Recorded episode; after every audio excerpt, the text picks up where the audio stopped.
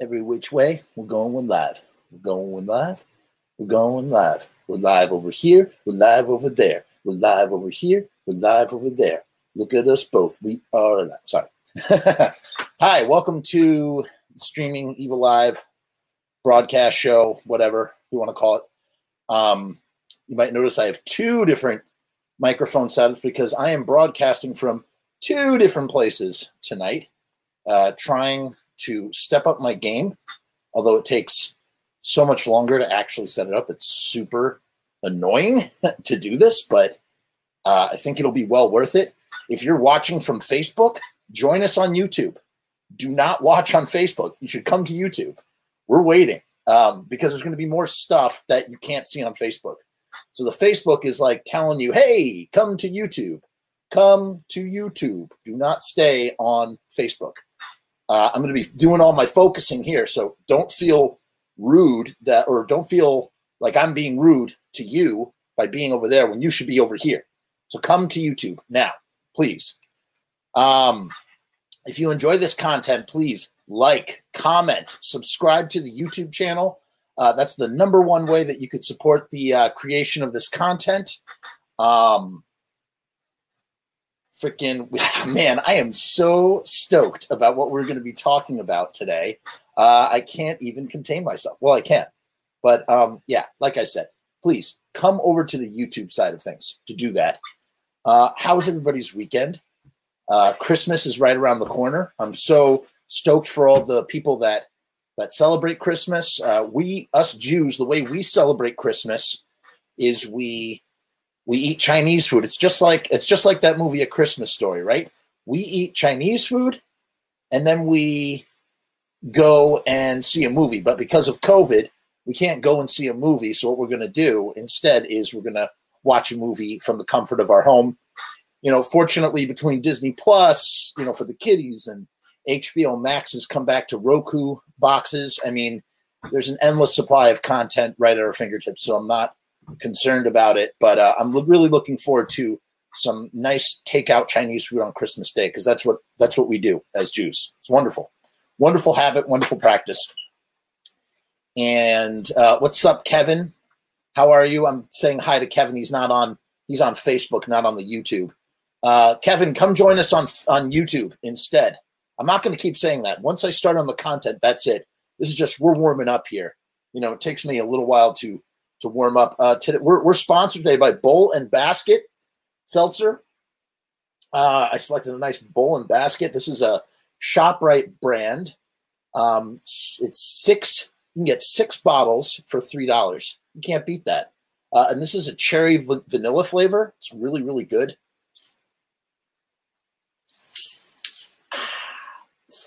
All of my time has really been spent on the basement. Whoa, we have our first crossover with Kevin. Kevin, what's up, buddy? Glad to have you here. See, Kevin, you're going to get the full side of things because you're on this side of the watch thing. It's funny. I have twice the amount. 50% more people are watching on Facebook than they are YouTube, which is not saying much, but you know, again, just warming up, getting everything lubricated and oiled. Again, if you're just joining us on Facebook, please join us on YouTube instead so you can see all the graphics, everything. Okay, literally I'm redundantly saying that over and over again. I will shut up. So yeah, I'm like redoing the basement right now. Pretty soon you're going to see a brand new setup here. Just sort of getting all that going, you know. Once the new setup is ready, I'm going to be recapturing all of the Lodi tapes. So the documentary for which this Facebook page and YouTube show and everything is all about is going to be, you know, we're putting everything online is what I'm trying to say. So that's going to be happening as well. Okay, enough of that. What else can I update you with while we get warmed up here? You know, I feel really bad for Glenn. It seems that poor Uncle Glenn cannot catch a break. It's like the guy just tries to do normal things, and what happens, you know, somebody, whether it's his girlfriend or whoever, they take a picture and, you know, What's up, Eric Caruzzi? Wow. I don't know what's wow about what. Hopefully, yes, there will be more on the stream. Well, yeah, eventually there will be. I think there will be more. I'm not concerned. This is, again, the show is archived on YouTube. People watch it after the broadcast. That doesn't bother me.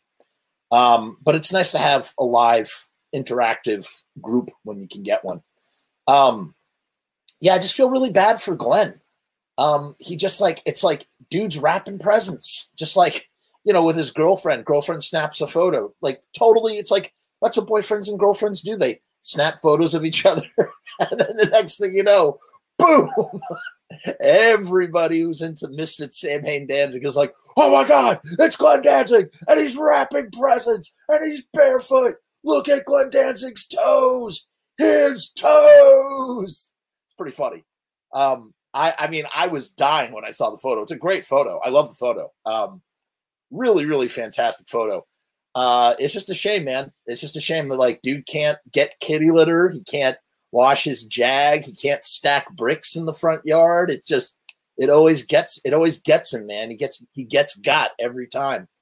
But that's the price you pay when you are a cult of personality like Glenn Danzig. It's just the way it is. Come say, come stop, I guess. Kevin says, just let dudes live. Yeah, man. I mean, really. But at the same time, you know, I endlessly enjoy all of the memes that Keep on Danzig, that group. They just, man, they had some good ones for that. You know, that photo is going to live on the internet forever. You know, the kitty litter photo has had some real staying power. The Glenn Danzig getting, you know, assaulted by the dude from whatever that band. That's had some, obviously, some serious lasting power. But I think this photo is going to be here for quite a while. I think my favorite one was Glenn on a floating carpet as he wraps a present. That was pretty great. That was pretty great. So I love it and I appreciate it. And at the same time, I feel kind of bad for this dude. What can I say? You know, I feel bad. That sucks. Okay. Enough of that. Boy, it's been a crazy year. Can you believe that we've been doing this since March? We are on this is the 44th episode. I keep like waiting to acknowledge how many episodes we've done. And I was thinking 50 might be a good milestone. I was also really bummed. It looks like the piece of content that I originally wanted to do has been locked. The blog is locked. I cannot get on there. I cannot find the content. It just really stinks. It was going to be a surprise. I was very excited to do it, and I can't get to it now. I have to try and write for permission in order to use it. Kevin, I don't understand what you mean by you're really late to this party. I don't know what you're saying. But, you know, that's what I like to do. I like to warm up a little bit. We warm up, get a little warmed up here. Boy. Okay. All right. Considering I've only been here since like 3 to 4 weeks ago. Oh, yeah. Well, yeah, man. Hey, I mean, I never thought I'd be doing this all the way till now. I didn't know how long I was going to do the show for. But, I mean, the show was just, you know, continued on. It's just like every week. It's like a challenge. It's like how can I find something new to talk about every week about this band? Like that was only around for this finite period of time. I'm like every week I'm sweating bullets. Like, oh my God, there's gotta be more. And there is more. There's tons more. There's so much more. This week we're going to look at something scholarly. And again, for you guys on Facebook right now, I'm pointing at you, Facebookians.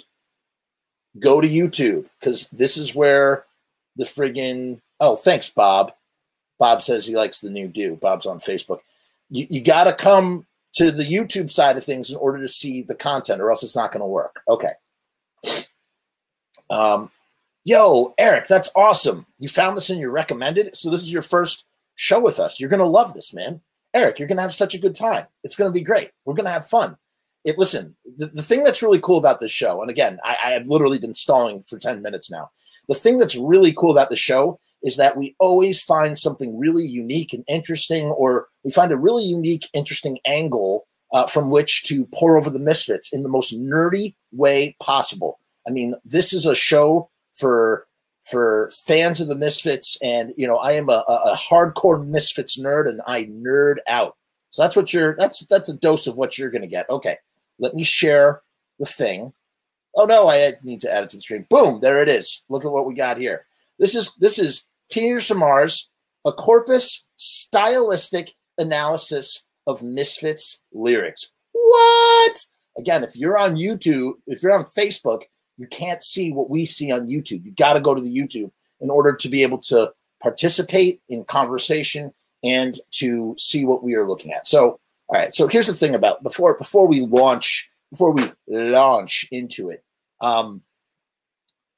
So one of the best, one of the coolest things about the Misfits, besides, there's a lot of things that are really cool about the Misfits, right? You have, there's the image, there's the DIY aspects. There's the incorporation of comic book. Is that?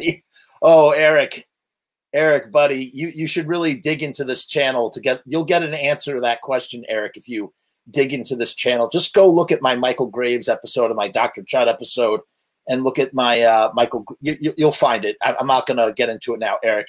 But yeah, I'm not even gonna answer that question, Eric. I'm sorry, I can't. I know you're a newcomer, but not gonna go there.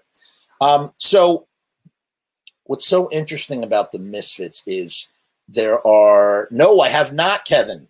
Kevin, I have not. We're going to do that. We got to do that for sure. All right, all right, all right. We're focusing now. Focused. No more questions about that stuff until whatever. I'm not going to acknowledge comments until I get through my little spiel. There's so many cool things to love about the Misfits, right? You have the image. You have they have the biker, the motorcycle jackets. They wear all black. They have these really cool hairdos. They're mysterious. They're from New Jersey. You know, they were around, like, it's the same band, but it's like 4 or 5 different bands within the same band. You know what I mean? Like, there are all these, like, reasons to really love Misfits. The music is wonderful. You have the very simple, it's like very simple music. With this incredible voice that surfs on top of the music. I like to say it's, you know, whatever. It's like 3-chord rock and roll with buzzsaw guitars over crooning melodic vocals, surfing with crooning melodic vocals, surfing on the bed of this buzzsaw guitar rock, you know, very much like the Ramones, very much like the Damned. You know, a lot of, it's not like there's a lot of stuff that's come before you get the Misfits. You know, it's not, the Misfits did not originate what it is that they do, but what the Misfits have done that all these other bands have not done is they took all these elements, all the things, you know, the tapestry of everything that they love, and they wore it proudly on their sleeve. They didn't try to, well, I guess Glenn did take credit for some of it, or tried to take credit for some of it, but the thing is, I mean, it's blatantly obvious. A song like Night of the Living Dead, we all know, comes from a movie called Night of the Living Dead. But then there is the lyrical side. Glenn Danzig's lyrics. We've talked about, at great length, we've spoken about how Glenn Danzig is influenced by Charles Bukowski. He is a fan and an avid reader of literature in general, and he likes Bukowski. And if you look at all that Static Age stuff, again, I've said this about 1 billion times now. You look at all the Static Age stuff, and it's all beat poetry, man. That's what he's doing. That's what, look at TV Casualty, look at Static Age, you know, just or very simple, you know, sort of poetry type stuff going on. But the lyrics are not simple, you know, if anything but, you know, he's really writing. He's writing, there's a lot of subversive themes going on within his lyrics. I've also said this about the Misfits and their lyrics. The Misfits are political. Even probably the data we're about to look at is going to say otherwise, but the Misfits are political. And what do I mean by the Misfits being political? Again, I did a little micro content video about this. It doesn't mean that they're like the Dead Kennedys. It just means that their music, their lyrics are still talking about political things in the sense of, like, you know, social politics, you know, the politics of being a teenager, the politics of being a misfit, essentially, the politics of feeling like an alien, You know what I mean? Kevin said perfectly, look at Bullet. Well, Bullet is, you know, Bullet is more, it's funny actually, I would say that Bullet is not, I mean, I guess it's a little political, but I would say Bullet is really more about, it's more about Jackie Onassis, you know, sort of, you know, prostituting, whoring herself out to her husband after JFK is killed. I don't know, it's very, I'd say that song's actually, I mean, I guess it's political, but not political in that kind of way. But my point simply is that like the Misfits wrote about the politics of being like, of the politics of teenage angst and the politics of loving horror movies. You know what I mean? The idea of like, you know, it's just a ghoul's night out, you know what I mean? Or check into a horror hotel, you know, even though Howie Pyro was like, hey, Glenn, write a song about Horror Hotel because I love it so much. You know, or London Dungeon, it really sucks being in this British hell, you know what I mean? That's Glenn writing about the politics of like, you know, getting thrown in jail, you know? And so, I mean, like everything is political on some level. There's a lot of deep subversive stuff still going on in Misfits lyrics, even if it's not like, you know, Dead Kennedys, you know, fresh fruits, rotting vegetables, or, you know, whatever, holiday in Cambodia, or whatever, California, Uber, Alice, yada, yada, yada, 1, 2, 3, X, Y, Z. Another thing that's interesting to note is when you really want, when you divide punk up, you know, or when you look at it, it's really like the British punk that's more political, I would say, and the American punk, not as much. I mean, yeah, you had American punk bands that were political with their lyrics, but you really see that more. It's more about like the class struggle in Britain, while in America, it's not as much. Again, it's about the politics of being a teenager. That's what the Dictators, you know, it's funny. Everybody talks about the music side of the influence or the musical influence of bands that contributed to punk rock. But what about the lyrical influence of bands? And one of them is the Dictators, man. The Dictators with their lyrics, I mean, that was like how Legs McNeil was like, this is punk rock. Because the Dictators are writing about like, you know, drinking Coca-Cola for breakfast. You know what I mean? And I think the Misfits do an extension of that. You know, he's writing a love letter to Vampira, you know, mistress to the horror kid, you know, or I send my murdergram to all these monster kids. I don't know. A rallying cry. Where Eagles Dare, you know, we pick up every loser, you know, with jaded eyes and features. You think we really care? So it's all there.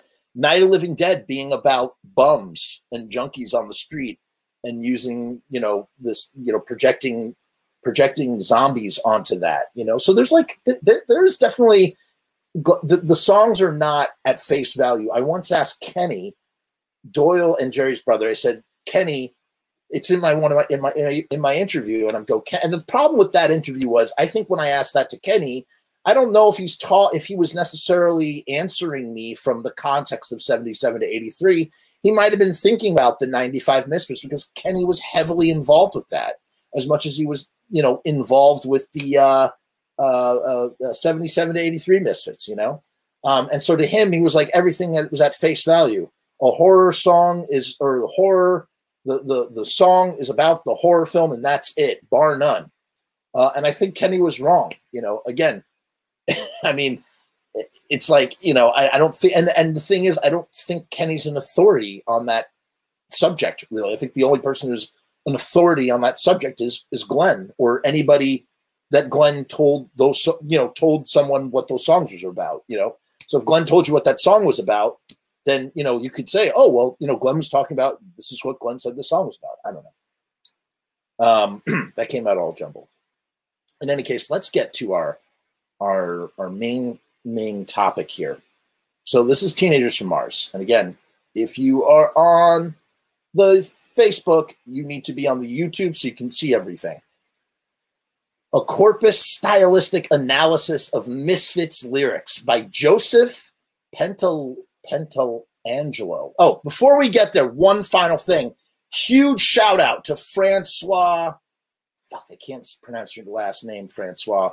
Francois, 2 months ago, Francois bought me a big cup of coffee John, Voice of Doom, as well. I think I gave him a shout out, but I just want to shout out my boy Francois from Canada. He's all the way up in Canada, and his last name is Coderre.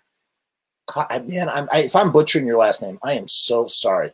But I just wanted to give a tip of the hat because I did not see that he had bought a cup of coffee, and I just thought it was, you know, like the right thing to just shout that out real quick.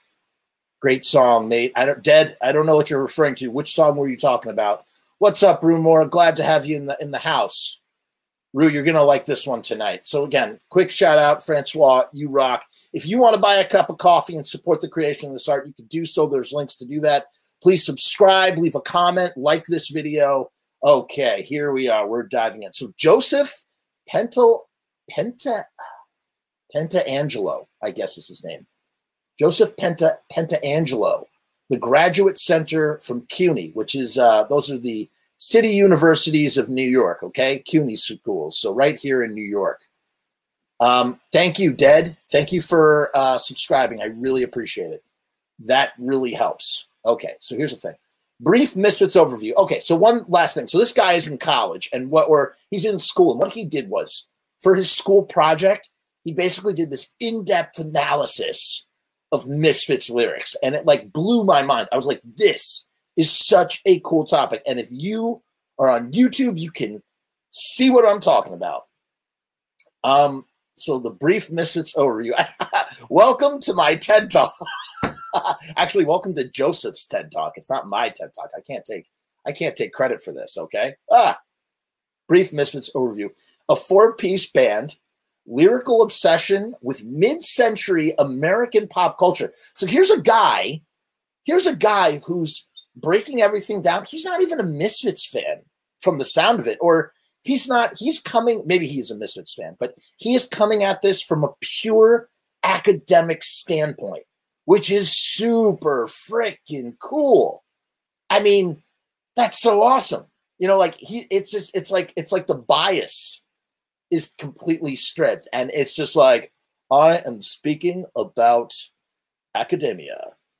Founded in Lodi, New Jersey, 1977. Lyrical obsession with mid-century American pop culture, Marilyn Monroe, Ratfink, JFK, and B movies. And I guess, honestly, even more than I just gave this whole spiel about, you know, the Misfits and, you know, how their lyrics are political, even if they're not political. But I think even more so, the Misfits lyrics are political by way of American pop culture. You know, the Misfits social politics are by way of Marilyn Monroe's death and JFK dying, and then, you know, Jackie Onassis prostituting herself out, or, you know, the Ratfink covering Ragmop, doing the cover of Alan Sherman's cover of Ragmop, you know, as Ratfink. Classic era. So notating right then and there that there's a classic era. From 1977 to 1983, 2 studio albums, Walk Among Us and Earth AD Wolf's Blood, plus a number of singles, compilations, and unreleased recordings. No mention of the Static Age album, I guess because he's looking at it strictly from what they did from 1977 to 1983. In terms of output, variable lineup, but Jerry Only bass and Glenn Danzig vocals lyrics were consistent throughout this era. New era, 1995 plus, no Danzig, less well regarded. Very interesting. Zombie John says he nailed it, man. Zombie John, I agree with you, man. I totally think he nailed it. I agree with that. All right, on to the next thing. So here are the goals of this thing that's called a corpus. And what is a corpus, might you ask? A corpus is as follows. Ready? I had to look up the definition here. A collection of written texts, especially the entire works of a particular author or a body of writing on a particular subject. So for instance, Charles Darwin, who wrote about, you know, evolution and stuff, there's the Darwinian corpus. So we're looking at the Danzig corpus here, okay? That's what this is. So he's like applying the super academic, classical, like structural way of collecting written works. and his the goals are to identify lyrical features typical to classic era Misfits. So are there reoccurring features that make a Misfits song typical? And I think obviously the answer is yes. We know the answer is going to be yes.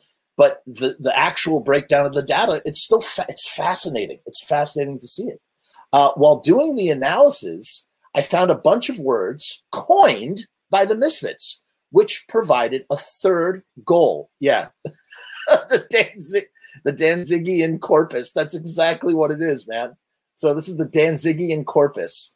So that's very interesting. So while Joseph is doing his analytical breakdown, he finds that the Misfits have actually coined a bunch of words, which then provided a third goal: document the words that make their first attested appearance in Misfits lyrics. Mind blown. Now, one thing. Does Joseph might think that they are coined by the Misfits when in fact they might be colloquial terms and slang that have existed for a really, really long time, and maybe Joseph is not aware of them. But at the same time, you think that that would, Joseph in his efforts to, sort of analyze everything, he would look that up. He would look and see what is a real word and what is not, or what is a colloquialism and what is not. So I think that, so the Misfits coined a bunch of words, according to this analysis. Very mind-boggling to me. Fascinating. Method. Okay, so now he talks about his method for breaking this down. Construct corpus, because we said that's a collected body of written works of classic-era Misfits lyrics. And then here you go. Here are some of the – he has some photos here to sort of like, I guess make everything look a little bit more decorative. One. All right, we already talked about that. So he downloaded lyrics to all 54 songs, cross-referenced lyric sources, made spellings consistent across songs. That's interesting. That's interesting. Now, here's the other problem. Here's another problem with Joseph's. There's one fly that winds up in the ointment there, Joseph, buddy, pal. Nobody knows what exactly the lyrics are.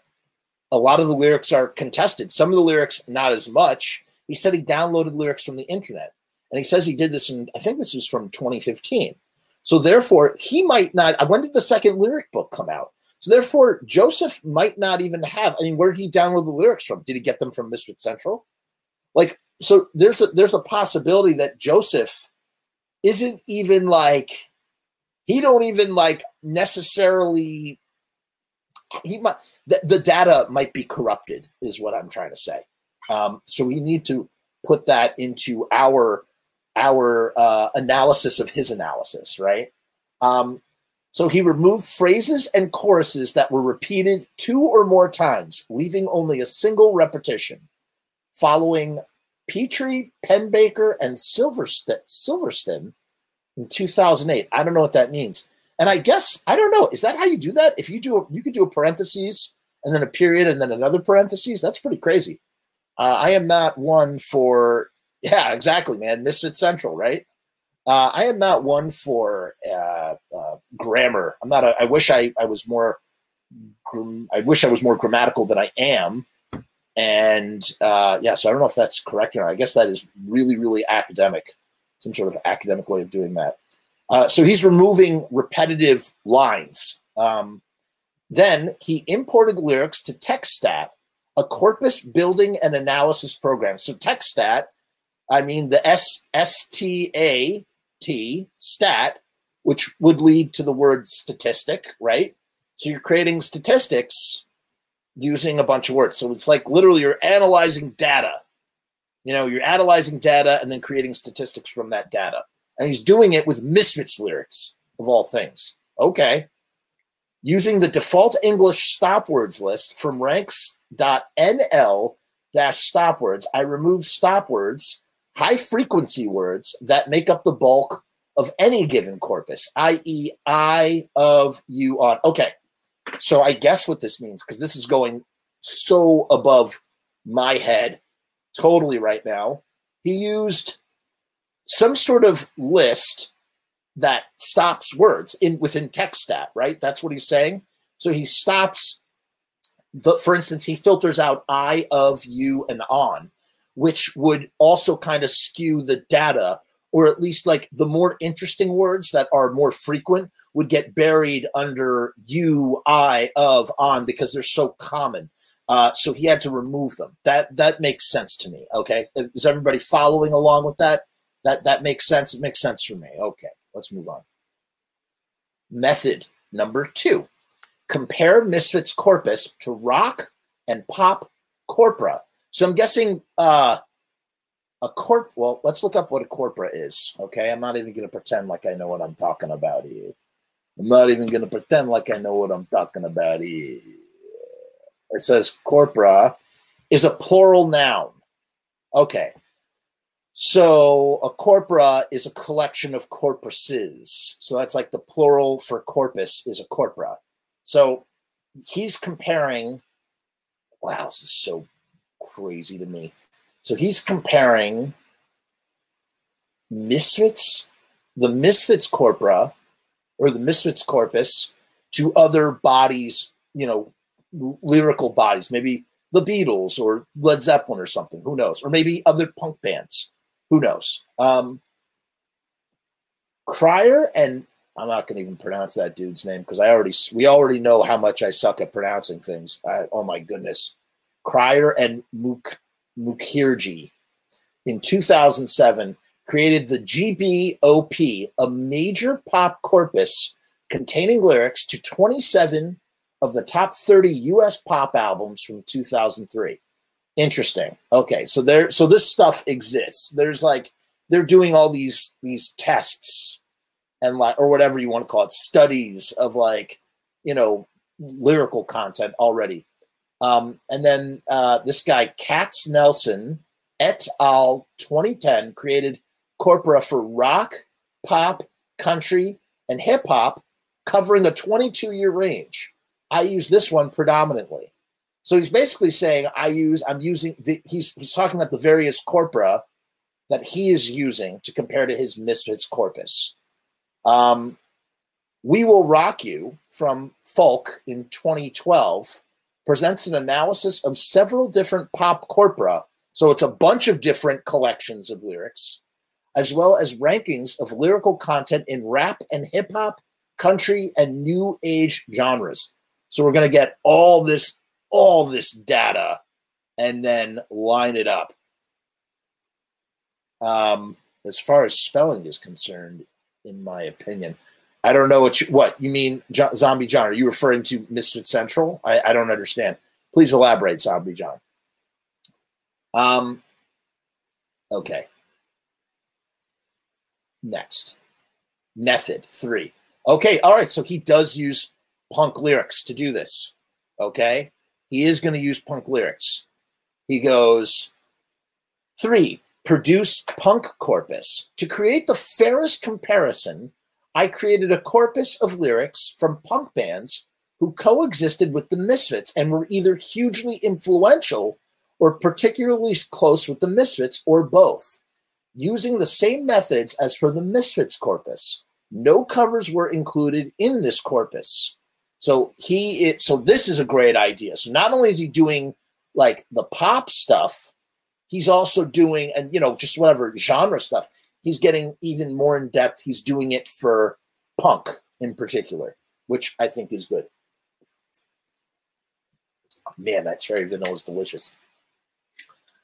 So he has Youth Anthem for New Order, Reagan Youth, often played with the Misfits. Reagan Youth did not often play with the Misfits. They played one show with the Misfits, but fine. Rocket to Russia by the Ramones, hugely influential, obviously. Damaged, Black Flag, important hardcore punk band, frequently played with the Misfits. That's true. Or, you know, played several times with the Misfits. Machine Gun Etiquette, The Damned. The Misfits played with this classic English punk band several times and were influenced by them, for sure.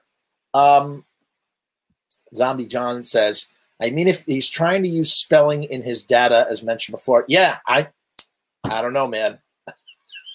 I don't know. But that kind of leaves, it's kind of like a variable that I don't know if he considered. He just considered whatever he's going to find on the internet to be like fact, like correct. So I think he needed to add that in his, in this thing, you know, because look at the detail that he's going to with this stuff. And then he's not including that, you know, IQ 32 EP and Conquest for Death single, The Necros. The Misfits frequently played with this band and often joined each other on stage. Yes, that is true. I'd say The Necros probably did more shows with The Misfits than any other band. And Todd Swallow, as everybody knows, drummed for The Misfits. Oh, never mind the Bullocks, it's the Sex Pistols. Sex Pistols. The biggest English punk band. Jerry Only partied with Sid Vicious the night before the latter's death. And I'm sure that the Sex Pistols definitely influenced the Misfits in some way, shape, or form. But, I mean, can it really be said that, you know, he's associating the Sex Pistols with the Misfits because Jerry Only briefly hung out with Sid Vicious one time. So I don't know. I don't know if that's a good thread to connect those two. But I guess, okay, fine. Whatever. Method. 4, create and compare frequency lists. 5, list words first recorded in the Misfits lyrics. Check for the words in the OED, COCA, and the COHA. I guess those are the other corpuses or corporas. Okay, check this out. This is cool. This I thought was cool. Ready? What's up, Russell Casualty? You got to join us over on YouTube, buddy. If you're not there already, that's the only way to do it. Typical lyrical features, basic statistics.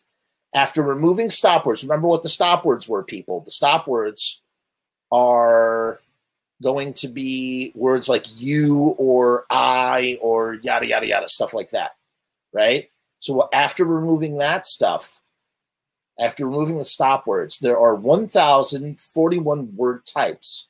What does that mean? What is a word type? 3,633 tokens, 54 songs. What is a token? I don't know what that is. I don't know. And what's a word type? Is a word type just like there's 1,041 different words in 54 songs? Average of 19 word types and 67 tokens per song. Okay, so word types would be, I guess, words, right? So there's an average of 19. Huh. What is this token, though? 441 words. Are Hypax legomenia, i.e. types with only one token? Oh.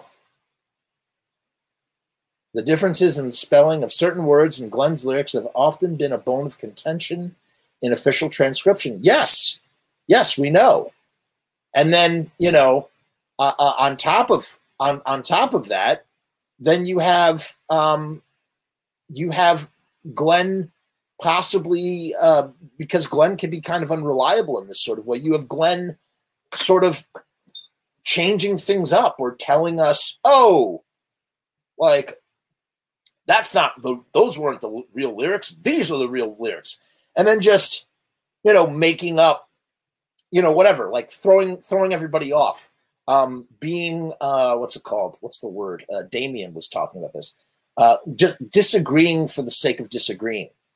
Because, you know, Glenn would just get mad if you figured him out. That's basically what it is. Glenn doesn't want anybody to ever figure him out. So lyrics that are used... That's right, Pod. 138 is absolutely about violence. All right, but guys, who's really academic here? Is anybody super academic? What is a word type and what is a token? That's what I want to know. Zombie John says, I always chalked it up to people attempting to ascertain the lyrics from audio sources only. Just asked Hetfield. Right, right. And that happened with friggin' Green Hell. And then getting the lyrics from Glenn. There's some video of Jason Hetfield. He gets the lyrics from Glenn and he's reading the lyrics and he's like, is this, you know, is Glenn punking us? What is, you know, this doesn't make any sense. All right. So I'm so sorry, guys, to get this nitty gritty. But again, I like to pride. I think we pride ourselves on our being super detailed. So let's look up Hypax Legomania. All right, ready for this? Oh, geez. So this is, so Hypax means a term of which only one instance of use is recorded. Oh, come on. You need that's like a $50 word to just simply say that. You're going to make us pronounce Hypax Legomania because you can't simply say a one-time used word. Come on. Eric, I'm sorry to hear that. Neither am I. Eric, we're in the same boat. We're both not academic. A word type is like a verb, an adjective. Thank you, Mort. Mort, coming in the clutch. Appreciate that, buddy. Okay, so a word type is like a verb, an adjective, and a noun. So there's an average of 19 word types. But Mort, what about tokens? Let's look up what a word token is. Guys, this is like a mystery, and we're solving it together through the internet. Word tokens. Let's look at. Ah, okay, check it out. I found it, you guys. I found the answer. No, I found the answer. Check it out. So a word token, the term token here, I'll just copy this and paste it into the thing. Instead of doing all this nonsense here. This is what it is. The term token refers to the total number of words in a text, corpus, etc. Regardless of how often they are repeated, the term type refers to the number of distinct words in the text, corpus. Okay. So there are 1,041 unique words, distinct words.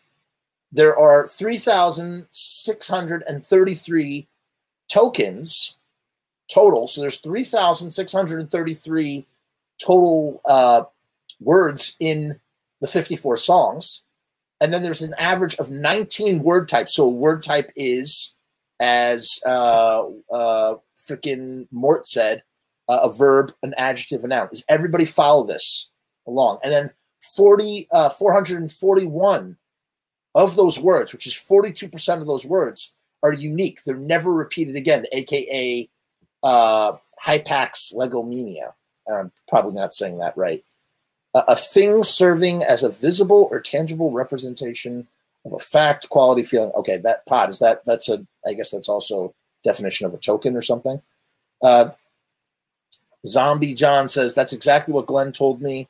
I spent about 10 years wondering if I worded my question wrong. All right, you got to break us down, Zombie John. What happened? What did you ask Glenn? And what was the response? Give us a full breakdown, Zombie John, and I'll read it. So again, that's what the term token is. That's what I put in there in the thing. And again, if you're just joining us, please like, leave a comment, or subscribe to this channel. Many different ways to support the creation of this content. Just want to say that. You know, I got to say that.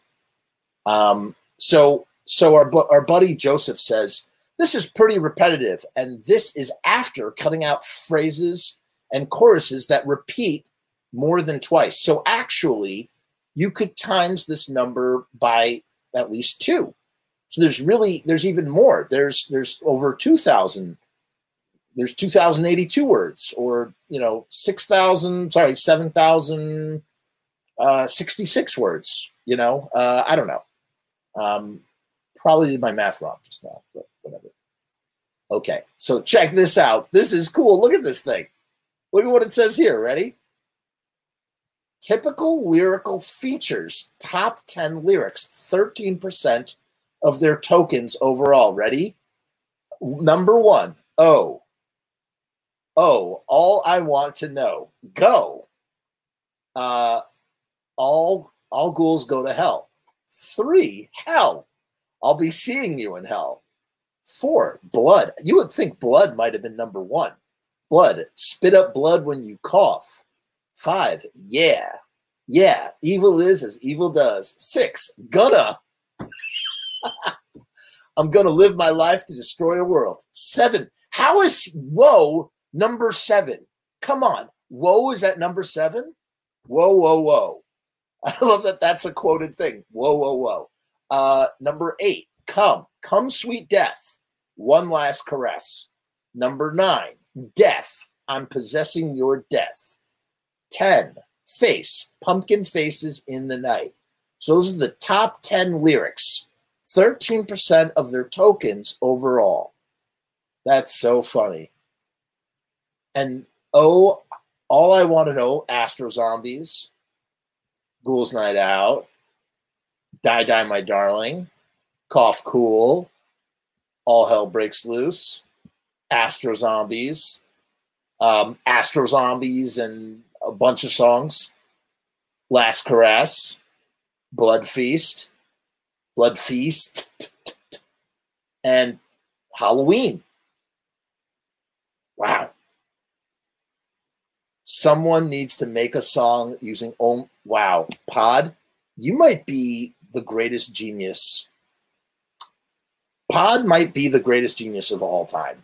That is like, hold on. I just want to leave it there so I can, I'm just going to screenshot this because this is like, this is just brilliant to me. Hold on real quick. I have to screenshot that. This is so brilliant to me.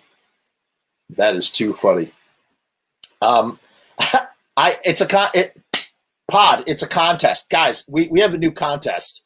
The whole horror punk scene is made out of those 10 words. I agree, man. Holy crap! Like, and then what's so funny is like, look at all of Glenn's other songs in Danzig. He has like a song like Black Hell and Skull Force. Kiss the skull. Why isn't skull one of these words? Okay, I'm going to make – I am going – okay, here's what we're going to do. Here's the homework, people. Here's – since this is an academic class, here's the homework. For next week, and I'm super serious about this, for next week, come again, same bat time, same bat channel, come over here and write a song using these words, and we will – read some of them. So if you take the time to do this, send it to me. Send it to me via inbox on They Came From Lodi. And, write on the thing or write in the group. Let me know. Or, you know what, even better, share it in the group so we can all enjoy it. Yes, that's what I want done. Okay, so if you don't belong to the Facebook They Came From Lodi group, we're literally making this up as we go along, people. Here's what we just got to stop. Wow. Have I really been doing... Guys, I've not been charging my laptop this whole time. Holy crap, we almost lost power. That would have been so bad. All right, guys, this is a real contest now. Look, I'm going to put this in here. If you go to the Facebook group, the Lodi Facebook group, I'm putting the link right here in the chat. Here you go. There it is. Go to this Facebook group and write song lyrics using these lyrics. You have oh, go, hell, blood, yeah, gonna, woe, come, death, and face. And next week, I'll pick, if 3 people write, that's assuming that 3 people actually do it. If 3 people, or maybe the 5 best or something, I don't know. I'll read a couple of them, a couple of the best ones on a determined amount. So go, that's the contest. Go to the Facebook group, write your lyrics here, write a song with these lyrics. You don't have to write, just write a poem. You're essentially writing a poem with these words, and I will read it next week on air. Super serious. This is happening. Pod, great idea. Pod's magic. Great idea to make this a contest. It is. Rue, you got to do it, buddy.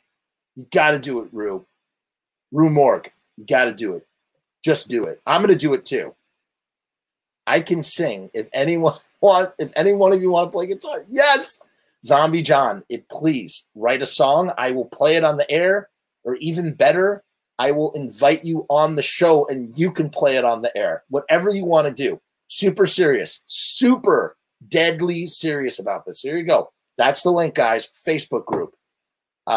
If I don't have anything, listen, if I don't have anything by next week, then I just won't do it, or I'll just do it for myself. I'm going to do it for myself because I think it's really funny But I'd love for any one of you to join me. So come on.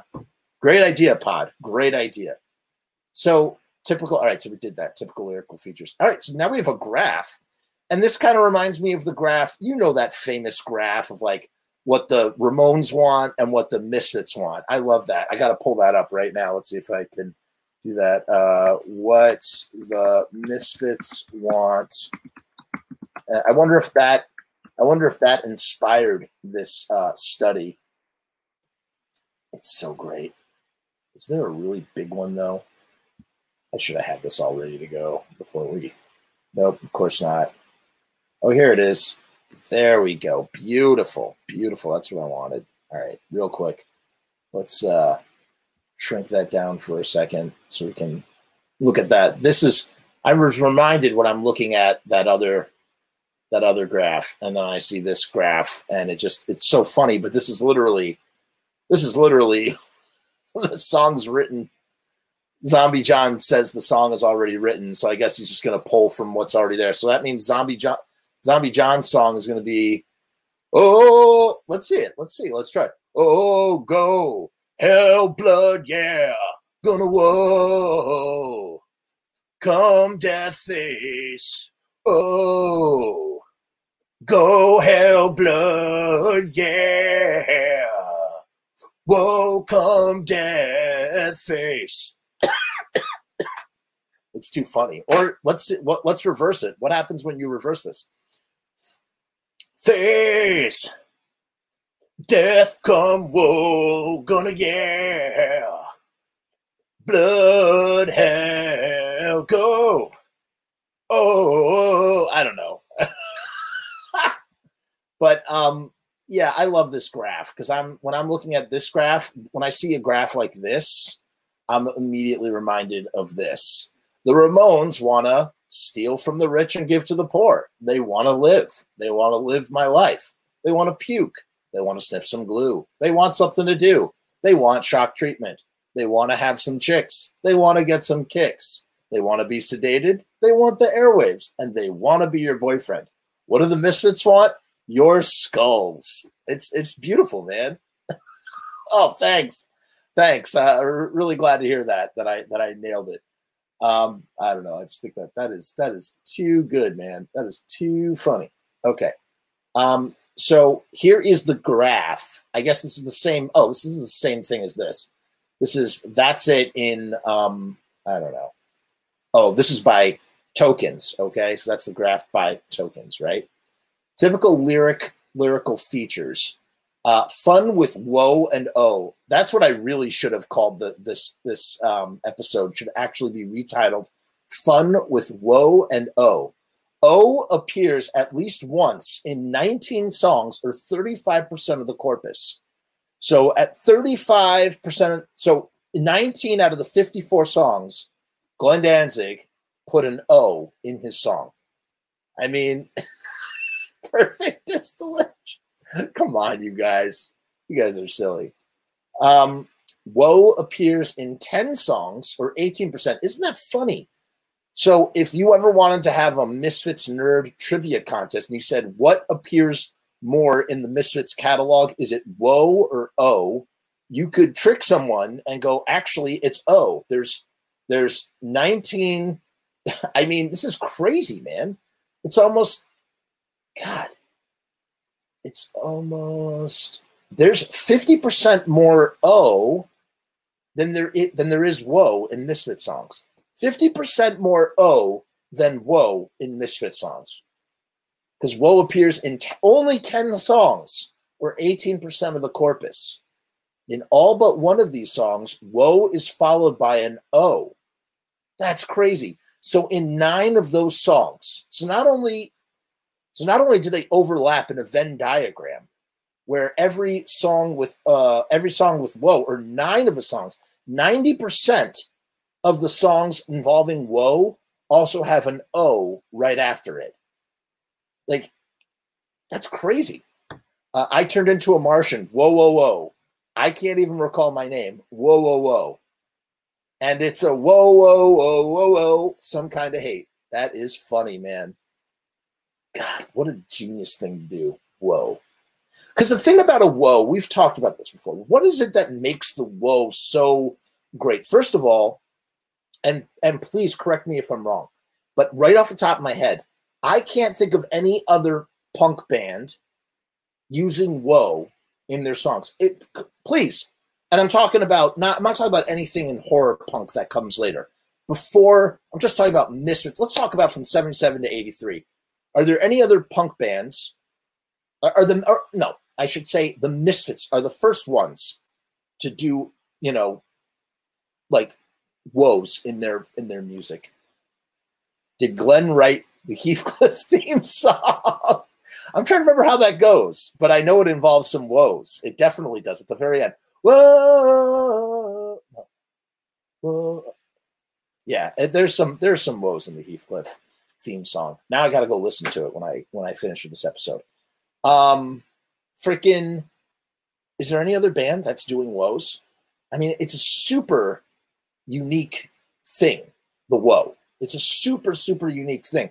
And then the thing that's, I guess the thing that's so unique about the woe is that you don't have to know any of the other lyrics to the song. You could be your first time at a show, and you go to a show for the first time, and you really like the music, but you can't sing any of the lyrics. You can't, you know, sing "Rip the things from human next until the web of life, racial places between and flesh and apodemothy. I'll bring back a single day for rest of my dream." But you know, you can listen to Astro Zombies and go, "Whoa, all I want is you know." You know what I mean? Like you can just, or Night of the Living Dead.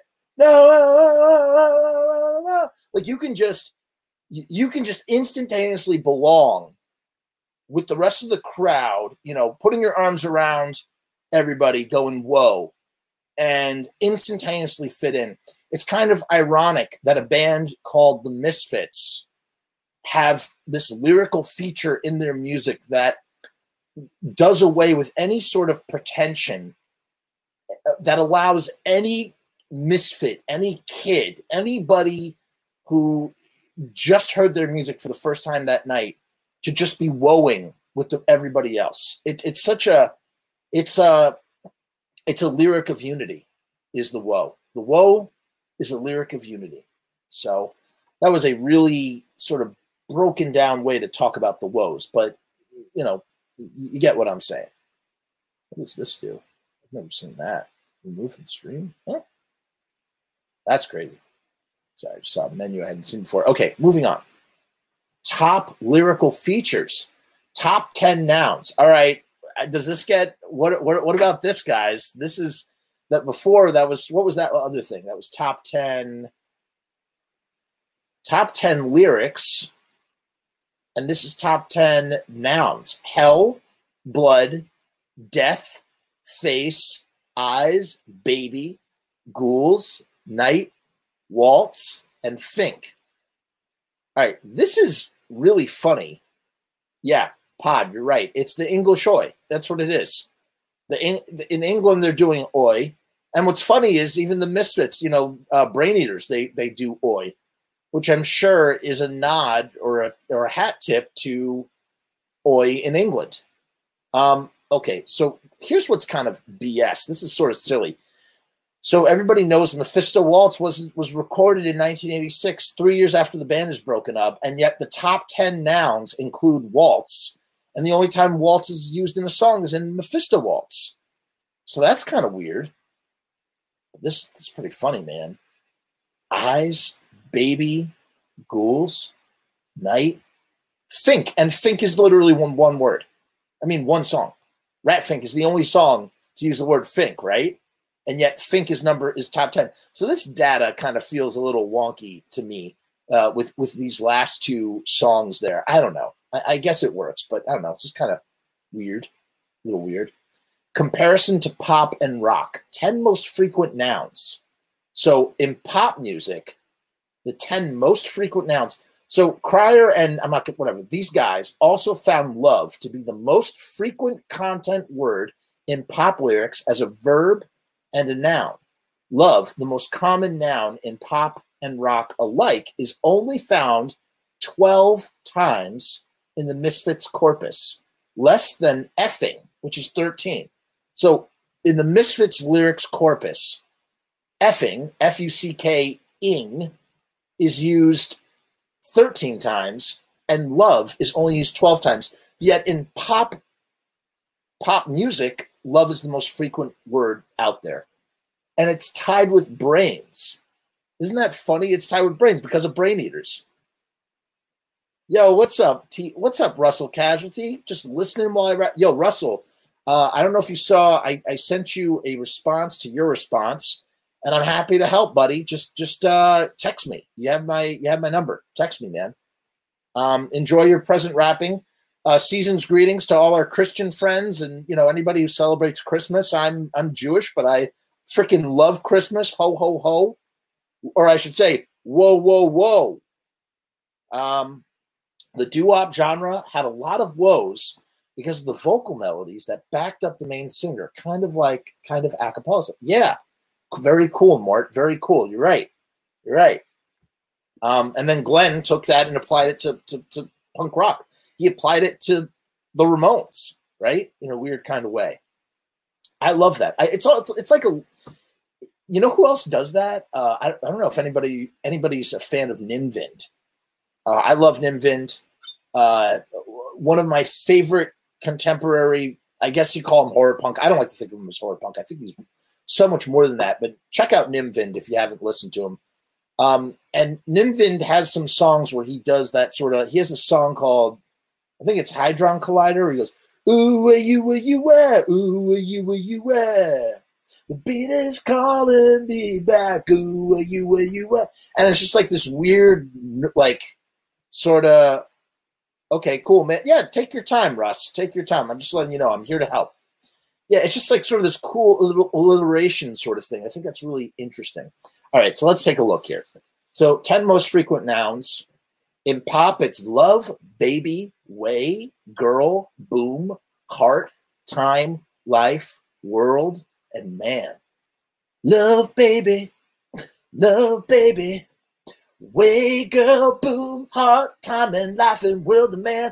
Love, baby, oh, way, girl, boom, heart, time, and life, and world, and man.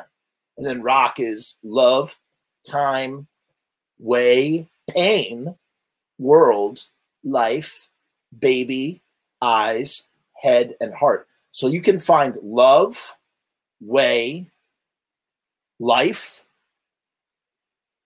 world, and heart. Wow. So they have like 6 of the same words. And then the Misfits, it's hell, blood, death, face, eyes, baby, ghouls, night, waltz, and fink. But we should really eliminate 9 and 10 because they're only featured in 2 songs. So the statistical data is a little screwy here. So it's really 8 words, you know? And even then, what other words use the word ghouls besides ghouls night out? I'm trying to think if anybody can think off the top of your head. So then you're really looking at night, baby, eyes, face, death, blood, and hell. And really blood, hell, and death are in so many songs. So the rock song will go, love, time, way, pain in the world, life, baby, eyes, head, and heart. And then the Misfits is just like, hell, blood, death, face, and heart, baby, ghouls, night, and waltz, fink. Death Machine and Man in Love, Nike A Go-Go. So great. Death Machine and Man in Love. Wow. You got to break that down, too. All right. Let's get through this first. Yes, all hail the Imperial Vind. That is Nimvind. Comparison to pop and rock. Not really a fair comparison. Misfits are punk, not pop. Is punk even rock? Of course it's rock. Punk is just rock and roll. How do we solve this problem? You don't have to, because punk is rock. Punk rock. Comparison to pop and rock. Not really a fair... Wait, what? Comparison to pop and rock. Comparison to pop and rock. Oh, how do we solve this problem? By creating a punk corpus. So because it's hard to compare, at least to them, it's hard to compare pop and rock to the Misfits, They're going to solve that problem by doing a punk corpus to compare to the Misfits corpus to see how much those align. This is fascinating. Is anybody as fascinated as I am by this stuff? Punk corpus, basic statistics. After removing stop words, 1,348 types. There's 4,307 tokens, so that's more. 67 songs as opposed to 54 songs. An average of 20 types and 64 tokens per song. Um, 656 words, 48% are not repeated words. Look at that, words. Thanks, Pod. 7 seconds had woes. Oh, Gary. Gary with coming in with the clutch. But, okay, the 7 seconds does not predate the Misfits, even though I don't think 7 seconds was inspired much by the Misfits. Gary, can you please provide, please cite some examples. Send us some YouTube links so that we can listen and hear the 7 second songs you are referring to, if possible, sir. So again, so 656 words do not repeat. They're unique. And then very repetitive, much like the Misfits, 19 types song, 67 tokens per song, and 42% hapex. Top 10 lyrics. All right, this is pretty funny. All right, now try and make a now try and make a Misfit song with these words, or just a punk song with these words. Hell, which appeared 45 times in the Misfits corpus, shows up just twice in the punk corpus. That's crazy.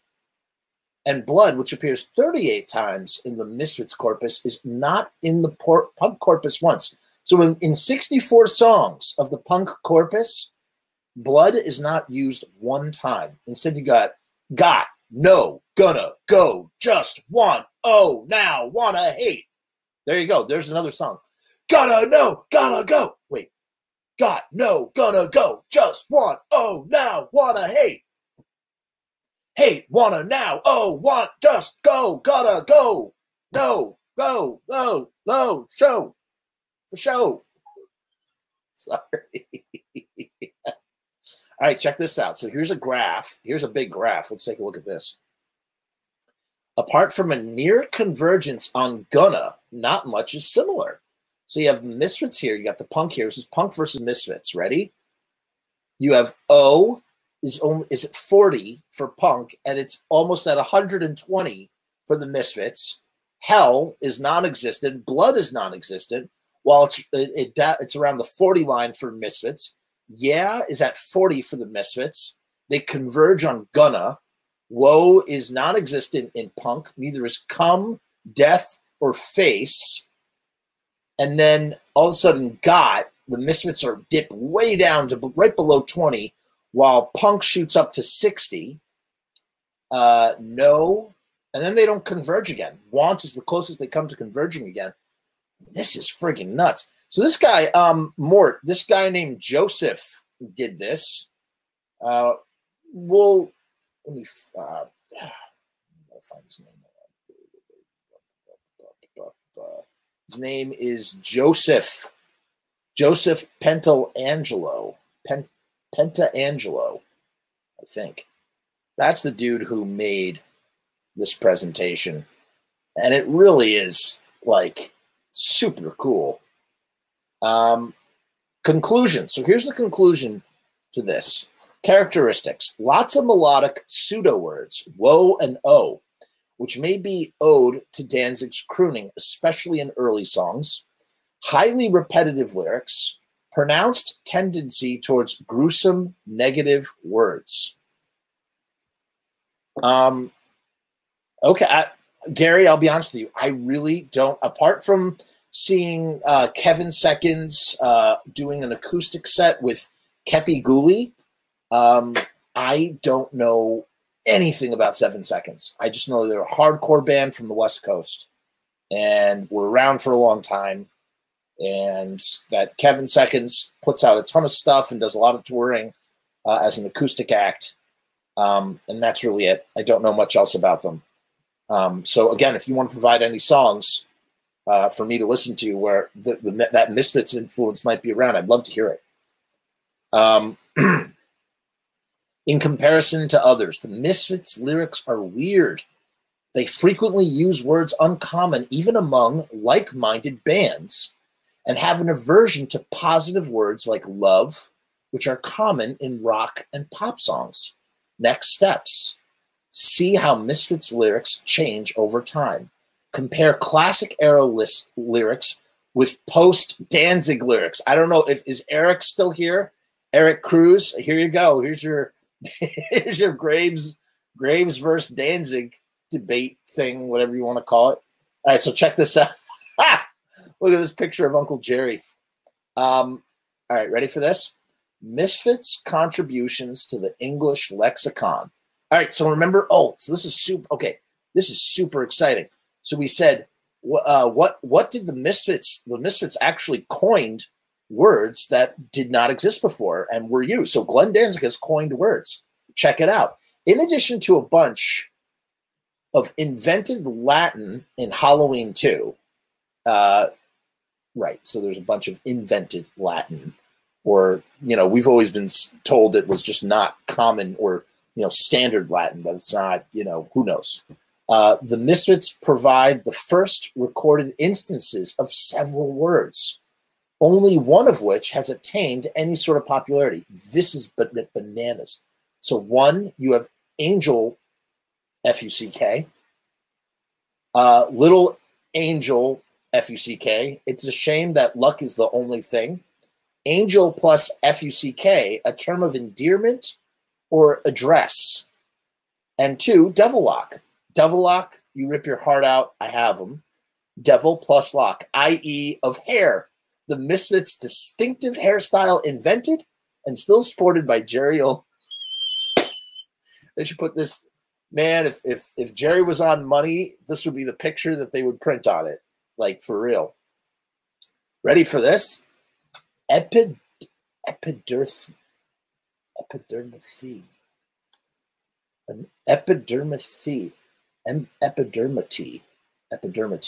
always do with a TH? Epidermity, built on the root of epidermis, incorporating ectomy, a bet with metathesis of T&M. God, I'm so embarrassed right now. This analysis supported by the implied meaning of the term removal of the skin. So that's not a word, or this is a word that was coined by Glenn. Epidermity. Like epidermis, right? You have epidermis. Epidermati?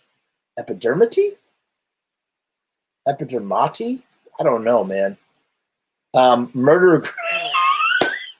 Glenn invented the word murdergram, baby. Yes.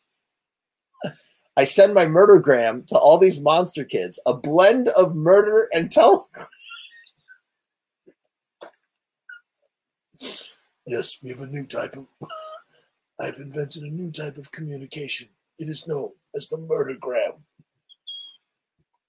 Sorry, that just cracks me up. A blend. It's just so scientific. I send my murdergram to all these monster kids. A blend of murder and telegram. Myrtilation, of course. Who can forget about myrtilation? Because the next time you can't take it, next thought, myrtilation. Hate readers, a nominal form of murder modeled on strangulation, mutilation. I seem to remember hearing this one in cartoons, though. Murderlation. That is just too freaking. Okay, Jerry, I figured out a new way for us to make a little extra income through the theme club. So what we're going to do is kids are going to write into us, and then when we come to their town, on tour, we're going to do a singing murdergram, okay? That's how it's going to work. You're going to do the backup vocals, and I'll just do the lead vocals, okay, Jerry? That's what we're going to do. Murdergram. Why is, okay, listen, I kind of want to keep it for myself, but, like, I guess if, where's the band that's called Murdergram? Why has no band ever called themselves the Murdergram? were the murder grams instead of the murder. Sorry, it just made me think of the word murder junkies, which is a really funny word if you think about it. G.G. Allen is like, G.G. Allen's trying to think of the rottenest band name ever. We're murder junkies. Like, we're not junkies who murder. We're addicted to murdering. We're junkies for murder. We're murder junkies. And then murder gram. Oh, my God. That's a great name for a movie, too. Murder gram? Like, you know, a serial killer that goes door. You hire a serial killer to go door to door. And, you know, and he knocks on your door and he murders you. It's like an assassin.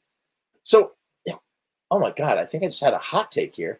So a hitman, a mob, like a hitman is essentially a murdergram. That's what it is. Glenn just reinvented the name for assassin, a murdergram. I send my murdergram to all these monster kids. I send my murdergram.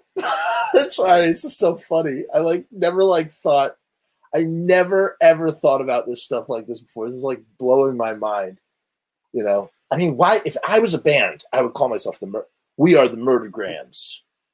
The Murdergrams. And then your last name. You know how like in a punk rock you take the last name? That's it. I'm Jeff Murdergram. That's my last name. That's my new punk rock. That's it. From now on, it's no longer Screamin' Jeff. I hereby dub myself Jeffrey Murdergram or Jeff Murdergram from now on. That's it, man. That's it. It's official. From here on out, you will only see Jeffrey Murdergram.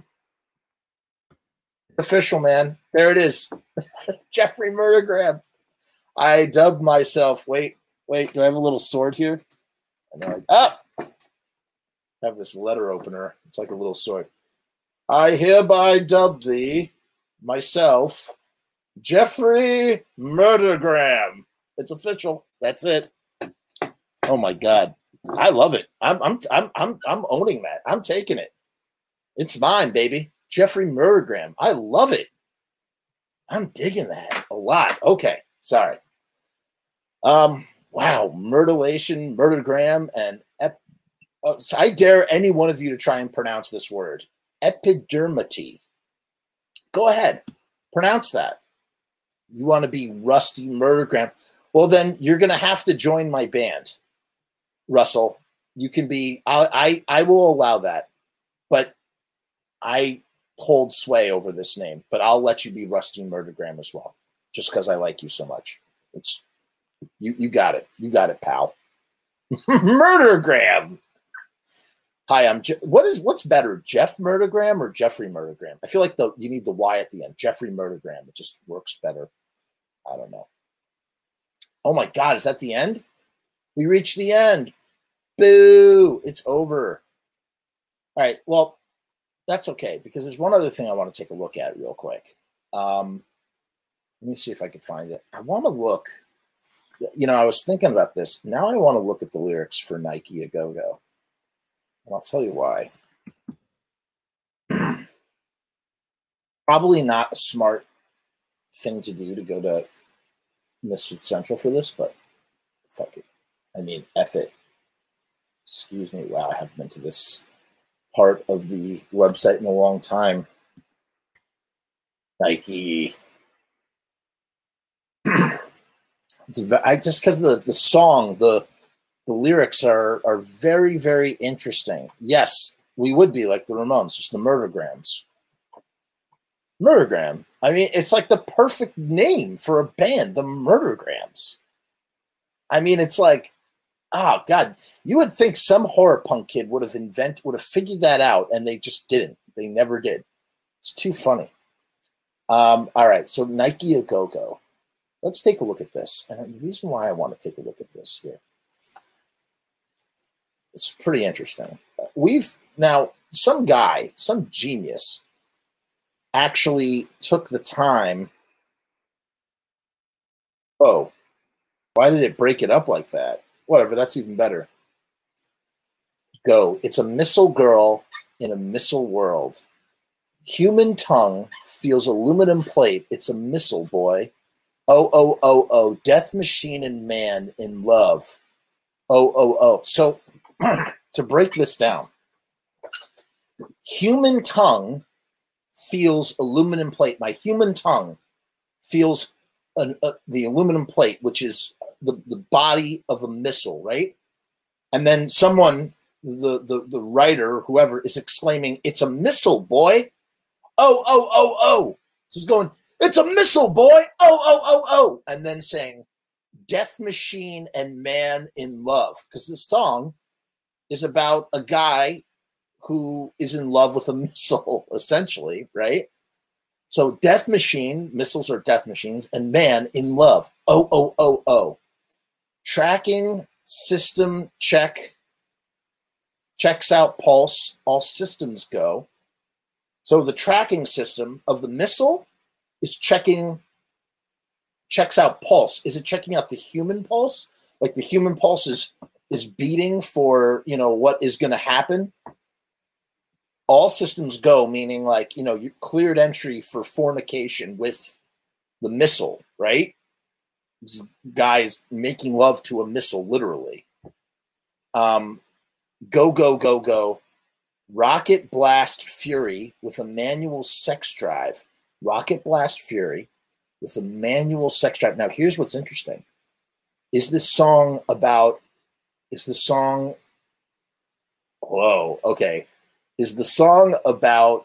having sex with a missile, or is it about masturbation? Is it a song about self-love with your own missile? Let's take a look at that again. It's a missile girl in a missile world. All right, maybe not. So why would you say missile girl in a missile world? Human tongue feels aluminum plate. It's a missile boy. See, when I think of that, I think of, you know, from Clerks and Mallrats, Kevin Smith talks about it. When the dude S's his own D, you know what I'm saying? Is that what that's about? Pod says, I thought it was about a man's obsession with massive death and how it's arousing. I mean, initially, I'm just kind of like, no, I think it's about a dude who just wants to have sex with a missile, or is sexually attracted to a missile. It's a missile girl with a long white face, a missile girl. Well, Nike is her name. You remember it. Like, remember it. I guess it is. I guess it's literally talking about having sex with a missile. So it's like there's, what does the signify? I'm excited. Deadlier than any girl on any world. Nike be good. Nike be everything a woman is not. Finding. So here's the thing. The author wants the missile that is feminine. It's a feminine missile to be everything that a woman's not. Nike, take my life along with yours. Because when the missile lands, it explodes and you both lose your life. All right, here's an, oh my goodness, this is really, really deep diving here. All right, this is super down the rabbit hole. Robbie, there's definitely the goddess Nike probably figures into that. Let's take a look at that as well. Nike goddess. Goddess of victory. So, here we go. So Nike is the daughter of the Titan Peleus and the goddess Styx. Let's just take a look at the basic definition. It's victory. Victory a go-go. Personified victory, because that's what the gods do. They personify victory. I don't know, man. I think it's about, all right, and then this gets really deep. Is this about a dude who, this is what's really provocative about the lyrics. Ready? Deadlier than any girl on any world. So he's proclaiming, not Glenn. I'm talking about the character of song is proclaiming his love for this missile, which is a girl. But Nike is also everything that a woman is not. Is this like saying, like, you know, is this talking about like someone who's like a I mean, is this like talking about like a girl, like a metaphor for transvestite? Like, it's really like, think about it for a second. Nike be good. Nike be everything a woman is not. Woman's not. And also deadlier than any girl on any world. I don't know. The biggest missile would bring victory, of course. Yeah, for sure. And then the next part is, with a long white face, it's a missile girl. Well, Nike is the name. Remember it. Go, go, go, go. Nike, take my life along with yours. Go, go, go, go. And then there I go, and it's over. And then when I'm thinking about this, I'm thinking about, you know, because rockets are obviously, they're also a metaphor for erection, right? Or phallic. A rocket is a phallic symbol. So why would you name a female, why would a rocket be female unless it had something to do with transvestite? I don't know. Victory, death, sex. Yeah. I mean, all those themes are in the song. I don't know, man. It's so fascinating to me, though, like to really like look at these lyrics. Take my life along with yours. So it's about like, so what happens when you, there I go and it's over. And then I'm thinking of the end, you know, you pop your cookies after, you know, coitus. There I go and it's over, right? There I go and it's over. There I go and it's over. And then it's a go-go, a go-go. I wonder what, all right, let's look up one other thing. What is a go-go? Let's see if a go-go means anything. I mean, you hear that a lot. A go-go may refer to a go-go, a go-go. Yeah, but what is a go-go?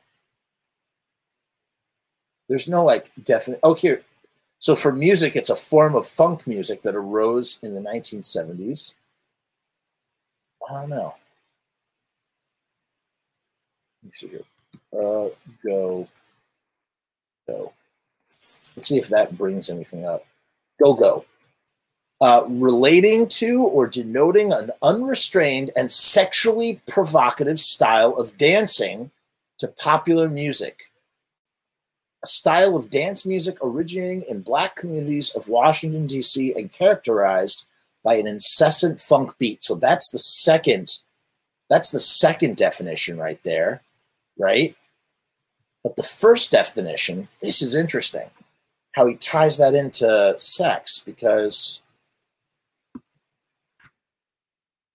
right, so it's relating to or denoting an unrestrained and sexually provocative style of dancing to popular music.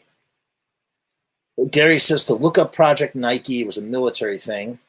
Maybe that's got some, I'm sure it does. I'm sure it does. Let's see here.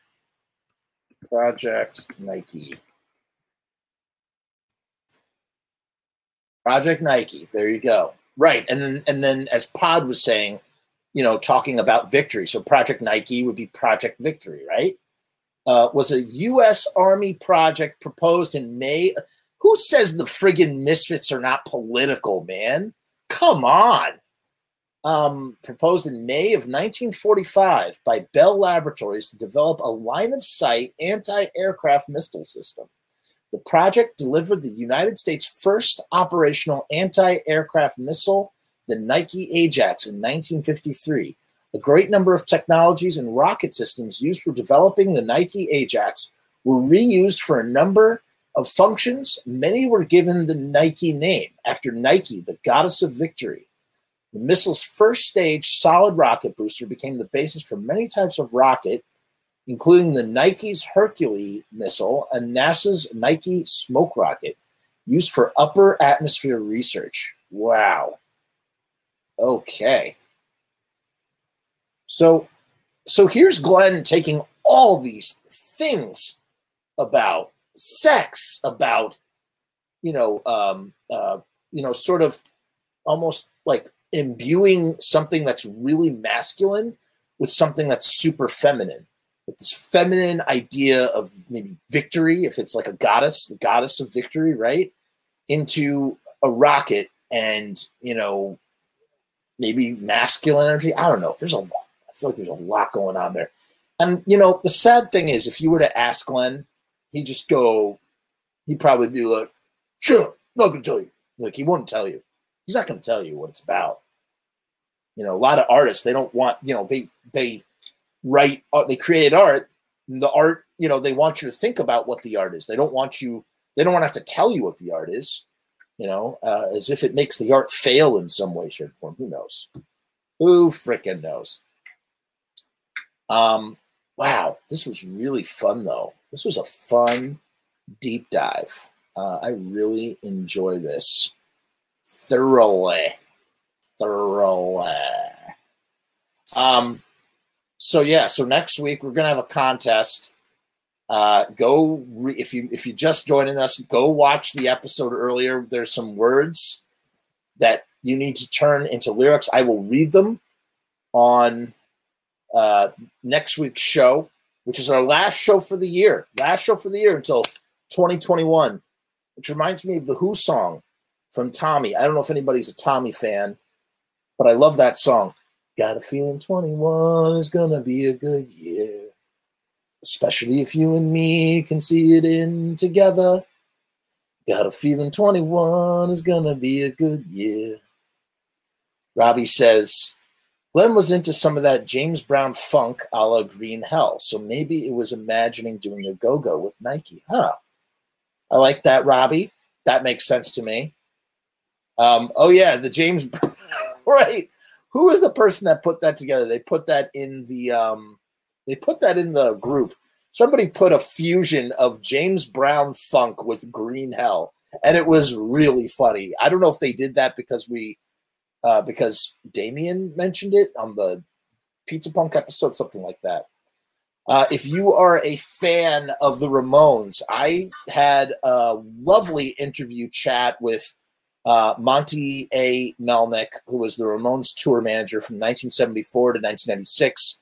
He is basically the innermost circle of the Ramones. He saw it all. He wrote a book about it. We talked a lot about his book. I wanted to go, man, I tried to push the envelope in the interview, like, you know, like the nitty gritty goods on certain things, and it just wasn't flying. So I did the best I could, but I really enjoyed speaking to Monte. He's a really nice guy. Really appreciate him coming on the show, and you should really check out his book if you are a fan of the Ramones. Yeah, Rue knows. Rue Morrick knows. And, I got to tell you, his book dishes some of the goods about the Ramones, things that you may never have realized if you're a Ramones fan. So check that out. Raphael says, searching for Murdergram, you can find a rap song and a book with this title. Also, there is a band called the Murdergrams. Damn it! Well, you know what? Screw them to hell, because I thought of it on my own without any help. Now I got to look up the Murdergrams. Murdergrams. This is very upsetting to me. This is terrible news. Let's take a look. What does murdergram mean? Wait, what? Look at this definition of murdergram. Okay, so Jay-Z has a song called Murdergram.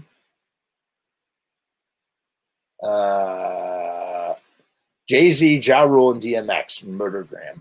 Huh. And then there's the Murdergrams.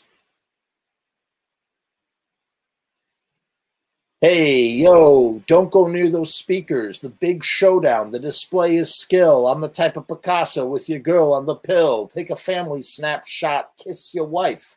Because I'm like the knife. The concrete is right, and I'll take your life. I'll take you like a python. Yeah. Not my cup of tea. I'd like to see the Murdergrams corpus. Me too, Russell. Rusty Murdergram.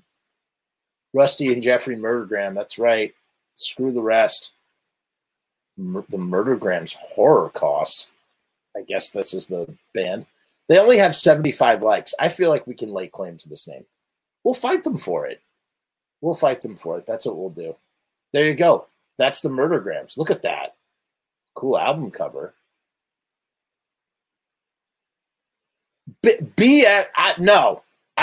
How dare you? How dare you? You cannot. Don't even go. Don't you go there. I'm Jeffrey Murdergram. I dubbed myself Jeff. I am Jeffrey Murdergram. I don't care what anybody says. And I came up with it uniquely on my own. Look at these schlubs. Look at these schlubs. Look at these mother effers. This was from 2012. Whatever. Murdergrams. It's a great name. It just wasn't for me. That's right. You have your own name. Murdergram. Like Snow White takes your life. Sniff, sniff. Oh, Murdergram. Yeah. Oh, yeah, yeah, right. A Murdergram. Well, do you have another? Exactly. Pod is right. I used a sword. Hey, it doesn't matter anymore because I used the sword. I officially am Jeffrey Murdergram. It's my name. Jeffrey Murdergram. The greatest. Like, what a band name. Well, here you go. Look at these guys. These guys are freaking schmohawks over here. Look at these. Look at this guy. I'm putting a gun in my mouth. What a dummy. Forget this band, guys. We know the deal. Here, let's take a look at their homepage real quick. Sup, Eric? Oh, man, you missed. We did an academic breakdown of Misfits lyrics, buddy. And it was really, really fun. I had a really, really good time. This was honestly one of my favorite episodes. I don't know why. I just had a fun time. I learned a lot. I mispronounced a ton of words like I do, as I do. And yeah, it was good. It was good stuff. That's right. I do look like a murdergram. Hey, you know what? I got your murdergram right here. You couldn't see what I was grabbing when I said that, but I was grabbing it. You better believe it. So the Murdergrams have a demo from 2012 on their Bandcamp. They haven't posted since 2016. I think they only have 75 likes. So that means if I start a Facebook fan page for the Murdergrams and I get like 300 likes, I could absorb them. I will absorb them into my band name. Wait. Glenn sent his grandmother to kill? Murdergram? Dude, I was literally, I don't know if you saw me earlier. I was literally, I was Samhain Death Dealer handing out, yeah, dude. I was cracking out. Don't worry, Eric, don't worry.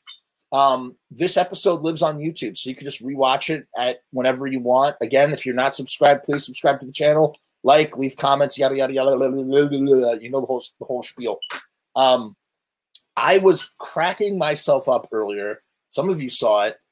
Just thinking about the idea of a murdergram and the idea of like, just the idea of murderlation, murdergram, and the idea of murder junkies. Thanks, Rue Morgue. You too, man. You too. Just the idea of like Gigi Allen, just trying to think of the rottenest name in the world. And just going, no, we're the murder junkies, you know, because we're junkies for murder, you know, just like, I don't know, just really funny. What a funny idea of being a murder junkie. And then, you know, murdergram, you know, the idea of like, you know, essentially a murdergram is an assassin. You pay someone money and they go and they kill someone. Hello, murdergram from blah, blah, blah, blah, blah. And then, you know, stab, stab, stab, you're dead. Murdergram. It's the telegram of dead. Yeah, that's literally what it is. It's the telegram of dead. A murdergram is that's like when you hire a hitman or an assassin or whatever. You literally pay the money and you go send them to send murder. You're sending murder to someone, and when they receive the murder, they die. It's a murdergram. Jeffrey Murdergram. Dude, it's so good. It's so good. What a great word. And Glenn invented that word. I just love it. I love it so much. I think it's really, truly, stupendously great. It's a telegram of death, right? Yes, death, not dead, death. So yeah, so the Murdergrams, look, they don't even have a banner, man. They don't care. They don't care about being, let's see what they wrote. Let's see what they wrote about the murder. If you're into good old-fashioned punk with a heavy dose of violence, then this is for you. If you're into horror, gore, blood, and the devil, this is for you. Murdergrams provide music to make your ears bleed and your stomach explode and leave you damaged with a mind of violence. wow. Maybe they are more deserving of the name Murdergram. After writing something like that, look at this. Look at this. This is what the Murdergrams believe in. Right there. That's what the Murdergrams say. Hey, I actually did. I kind of wrote the movie. It's a serial killer. It's a serial killer that goes around killing people. Murdergram. Or you know what the murder? Okay, ready? I'm gonna write this movie right now. Rue, I got you covered. Here we're gonna write this story right now. It's actually about voodoo. And what happens is you take control of someone who has died, and you use them, you send them to go and kill. So it's like a zombie assassin that goes and murders people that you wanted to murder. So it's under your power. The zombie is under your power and does your bidding. So it's not like the type of zombie that eats brains or flesh. It's just a classic voodoo zombie. And it's called the Murdergram. And that's what you do. You send out a Murdergram to murder people. There you go. I mean, I could do endless stuff with that. I send my Murdergram. There I go, and it's over. Yeah, I mean, I guess a Nike missile is also a Murdergram. Missiles are Murdergrams, if you think about it. So what do? You load up a missile, like a Nike missile, and you send it to another country. It's a Murdergram, right? There you go, and it's over. So yeah. Murdergrams, huh? Let's look at some photos of the Murdergrams, too. Oh, look at that. Look at that. Sue them for copyright infringement. Look at these bastards. Murdergrams. The Murdergram set list as of now. We Are 138, Attitude, Horror Hotel, Bullet. This is all Misfit songs. You need to put up some MP3s. Don't have any yet. This was 10 years ago. So I guess they were around a lot longer. I wish we do Angel F, but not yet. God, they sound so stupid. Look at these guys. They literally stole the Crimson Ghost. Oh, I hate them so much. Oh, it's their first show ever. What a bunch of... Oh. So their first show was in 2010. They're commanding $6 at the door for their first show ever? Who the hell do the Murdergrams think that they are? Truly. Who do these Murdergram guys think they are? Let's take a look. Oh, God. So disgusted by these Murdergrams. Let's see what else. Oh, how original. Hey, like, where do you think they stole that zombie from? Vince Massey. So I guess this guy is in Murdergram. Let's take a look. So here are the members of the Murdergram. You have Dave Campbell and Tim Anderson Jr. Let's take a look. Tim Anderson Jr., we can't find him. Vincent Massey. We have one mutual friend. How about that? Joey Image. We're both friends with Joey Image. Okay. And what about Dave Campbell? The infamous Dave Campbell. Brick and Stone Masonry. Okay. Look at that. And then Tim Anderson Jr., of course, from Philly. Episode 31 of Tim's Metal Show is now available. On this episode, I go through part 2 of Tribunal Records catalog. You know, what's funny, though, is that there's probably someone who says the same thing about, I'm literally this guy. This is Tim's Metal Show. This is Jeff's Misfit Show. That's Tim's Metal Show. I mean, it's the same. I mean, I can't even, how can I make fun of this guy when I'm literally just the same exact kind of nerd? I can't do that. Yeah, well, I think we need to, Rust. We need to do it. How do they sound? I haven't checked. I haven't listened to them because I don't want to get, you know, I don't know. I just don't want anything bad to happen to the stream. Now I need a cult fan club called the Monster Kids. Of course. Murdergram. Hey, Monster Kids. This is Jeffrey Murdergram coming at you. Keep your eyes peeled for XYZ123. Well, you're... Buds from Lodi stole the Crimson Ghost too, but I guess they did. Yeah, exactly. Yeah, true. The Murdergrams. Wow. You get extra original there. or unoriginal, I should say. Let's see what else. Let's see what other photos the Murdergrams have here.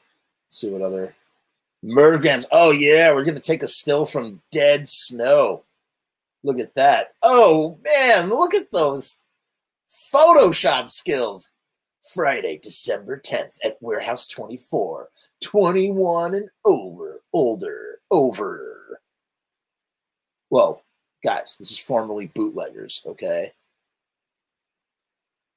I don't know, Jeff. You do something more than a typical metal. Yeah, I know, but you know, I'm sure. Whatever. I feel like a real hypocrite making fun of him for that. Let's see what else we got. Is this it? Is this all they got? The Murdergrams. Let's put a picture of the Grim Reaper, and then her name, the Murdergrams. Ooh, green crap. Yeah, let's just do this. Oh, no, that's a face. Sorry, that's an eyeball right there. I couldn't even tell. It's so overly processed and pixelated. This might be the dumbest one yet, though. Oh, God, it's so stupid. Murdergrams, dude, putting a pistol in his mouth. Oh, yeah, Murdergrams. Gonna have distressed celluloid. Look, yeah, so murdery. Ah, okay. Okay, very cute. We're juxtaposing, toddler girl with Murdergrams bumper sticker. Oh, yeah. They're Murdergrams. February 18th, 2012. They're putting out their feature-length CD mini jacket. Murdergrams. Yeah. Here's some of the songs. Horrorcost. Oh, a cover of Astro Zombies. Drag Me Down to Hill. Drag Me Down to Hill? Angel F. Rats with a Z, of course. 10 Bells. Violent World. Wow. Whoa, there he is. The lead singer of the Murdergram. Ah, man. Oh boy, what a fun group of people that the Murdergrams are. Wow. Oh, but of course, we got to see what they look like live on stage. There they are. The Murdergrams, murdering everybody with their music, one note at a time. Yeah. Oh, yeah. Look at them go. Look at them go. Hell yeah, you guys. They got it down pat. Look at that. They're just murdering the stage. All right, enough of that. So this was really fun. Thank you guys for joining me. Next week, what was this? Why did I put this up here? Oh, this is the death. Here are all the possible meanings and translations of the word murdergram. I think we already. That is crazy that the Misfits coined certain words, though. So yeah, so this was a lot of fun. I really enjoyed this episode. Thank you so much for joining me. If you like this content, please subscribe, like the page, leave a comment. Next week is our last episode for the year. I'm going to try and gain access to the material that I wanted to do a show about a very important night in the Misfits history from a perspective that is rarely heard. As a matter of fact, I want to say this is the only time you hear from this person's perspective. And it's an interesting one at that. And the problem is the blog is locked. I've got to get the blog unlocked. I don't know how you do that, how you get a Google blog unlocked. So if anybody knows how to do that sort of stuff, you let me know. What else can I tell you? What else can I say? Like I said, I'm cleaning this place up right now. In the new year, a lot of stuff is going down. A big overhaul, a lot of digitization, tapes, and things. As I clear up this area. What else can I tell you? I don't know. There's nothing really else to say today. I don't really have much to add. Just really enjoying those Danzig present memes a lot. Wait 10 more minutes, we can get to 2 hours. Should I just do that? guess we can open it up. Maybe. Really don't have anything else to say. I have this interview from Russell. It was this Tom Begowitz interview from September 29th, 2001, sort of a continuation of the 12 Hits from Hell material. Oh, that's right. Oh, my God. Okay. Oh, my goodness. I'll save it for next week. Okay, so two things. One, our buddy Tony Matura hooked me up with a ton of zines, some of which are not on Misfit Central, and we're going to read them on air. It's going to be really, really cool. I don't know. We might get some information that we've never heard before, period. So we got to do that, and I really want Tony to be there, and might have John Voice of Doom there too, at least for a little bit, just to say hello. The other thing is I found the Henry Rollins radio show. I have it. So I have Henry Rollins. It's not a lot. It's like 7 minutes of Henry talking about the differences between the 12 Hits from Hell stuff and the other more commercially available versions of 12 Hits from Hell songs, and plays them both back to back. Now, we can't listen to them both back to back, but what I'm going to do is I'm going to chop up just the Henry Rollins parts where he's talking about that, and we'll look at that. And then we'll do the Tom Begowitz interview that Russell has up on his site, tvcasualty.com. And that's it, really. I'm like just stalling for time here, trying to stretch this out to 2 hours. I don't think I'm going to get there. I'm really running out of steam here.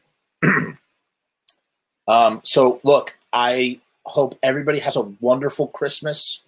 Truly, as I said, I'll be freaking eating Chinese food and watching movies because that's what Jews do on Christmas. We love to do it. I love celebrating Christmas. That's just the way that I celebrate Christmas. I don't do it with a tree. I don't do it with presents. But I eat a lot of Chinese food and I watch movies. And so, you know, for me, that is my great American Christmas pastime, and I raise my cherry vanilla seltzer to all my Christian friends and all my friends who celebrate Christmas, a wonderful holiday, truly a great holiday.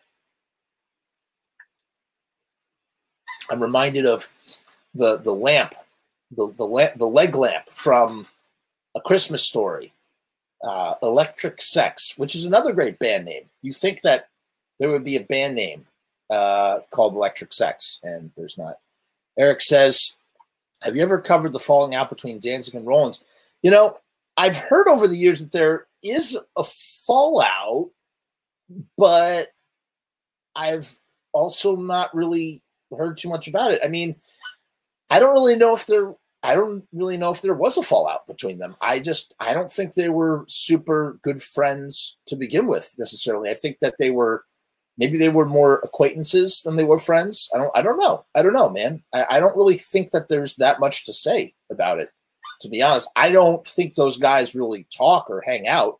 It's interesting how they're so synonymous with each other. I think one of the reasons why they're so synonymous with each other is because Henry has two Misfits tattoos. Black Flag played a bunch of shows with the Misfits, and Henry does grunts on 138, but remember, that's also Henry's first Misfits show. He's not even singing any words. He's just grunting and maybe singing We Are 138. And for whatever reason, Glenn decided to put with guest vocals by Henry Rollins. Eric says he saw an interview where Glenn commented on it and then never saw the interview again, so it's probably BS. And then the other thing, yeah, it was probably BS. And then the other thing that's interesting, too, is that all of a sudden you have the Henry and Glenn forever stuff. Because of all those things I just mentioned, this dude who actually does a really funny, I don't know if you ever heard the George Washington song, Washington, Washington, 6'10", weighs a effing ton. That guy, Brad Neely, he wrote a book called Henry and Glenn Forever. People have heard of the comic book. They quote Henry Rollins on the back. Someone brought him a copy and says, has Glenn seen this? You know, because I'm sure it would probably make Glenn mad as hell. And then that's the other thing that makes everybody think that Glenn and Henry are so synonymous with each other.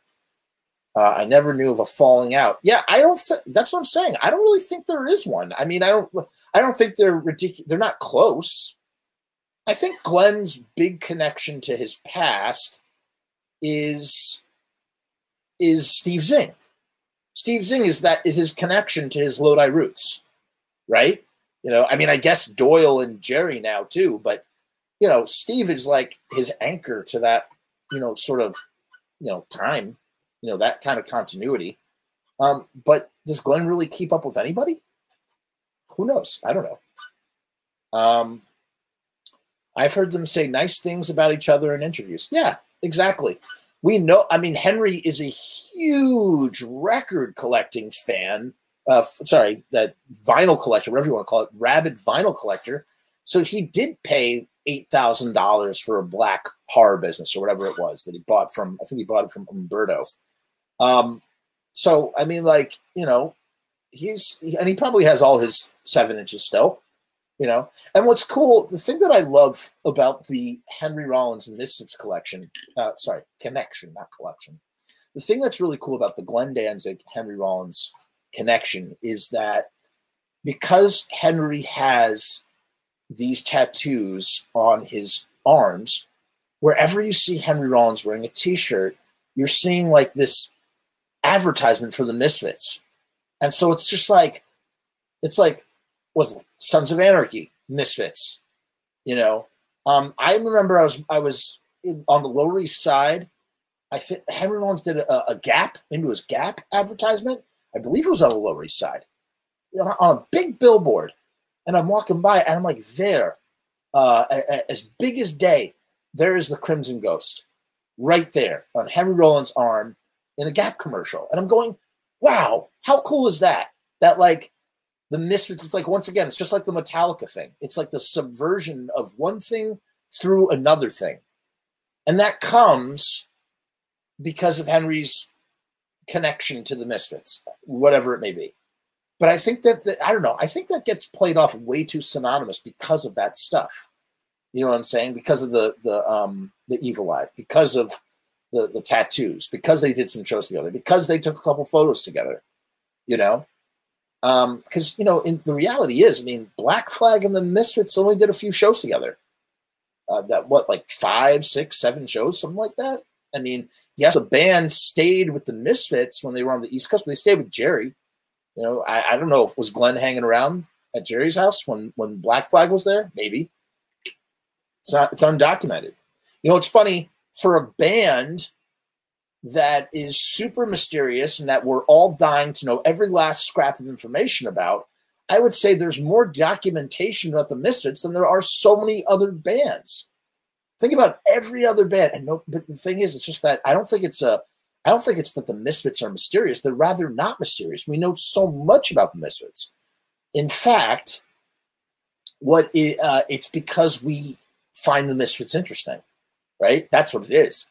Think about, like, how much do you know about 7 Seconds, right? Is there a timeline of every, you know, year of 7 Seconds existence and everybody's, like, you know, scrutinizing it? Dead Kennedys, Sex Pistols? No.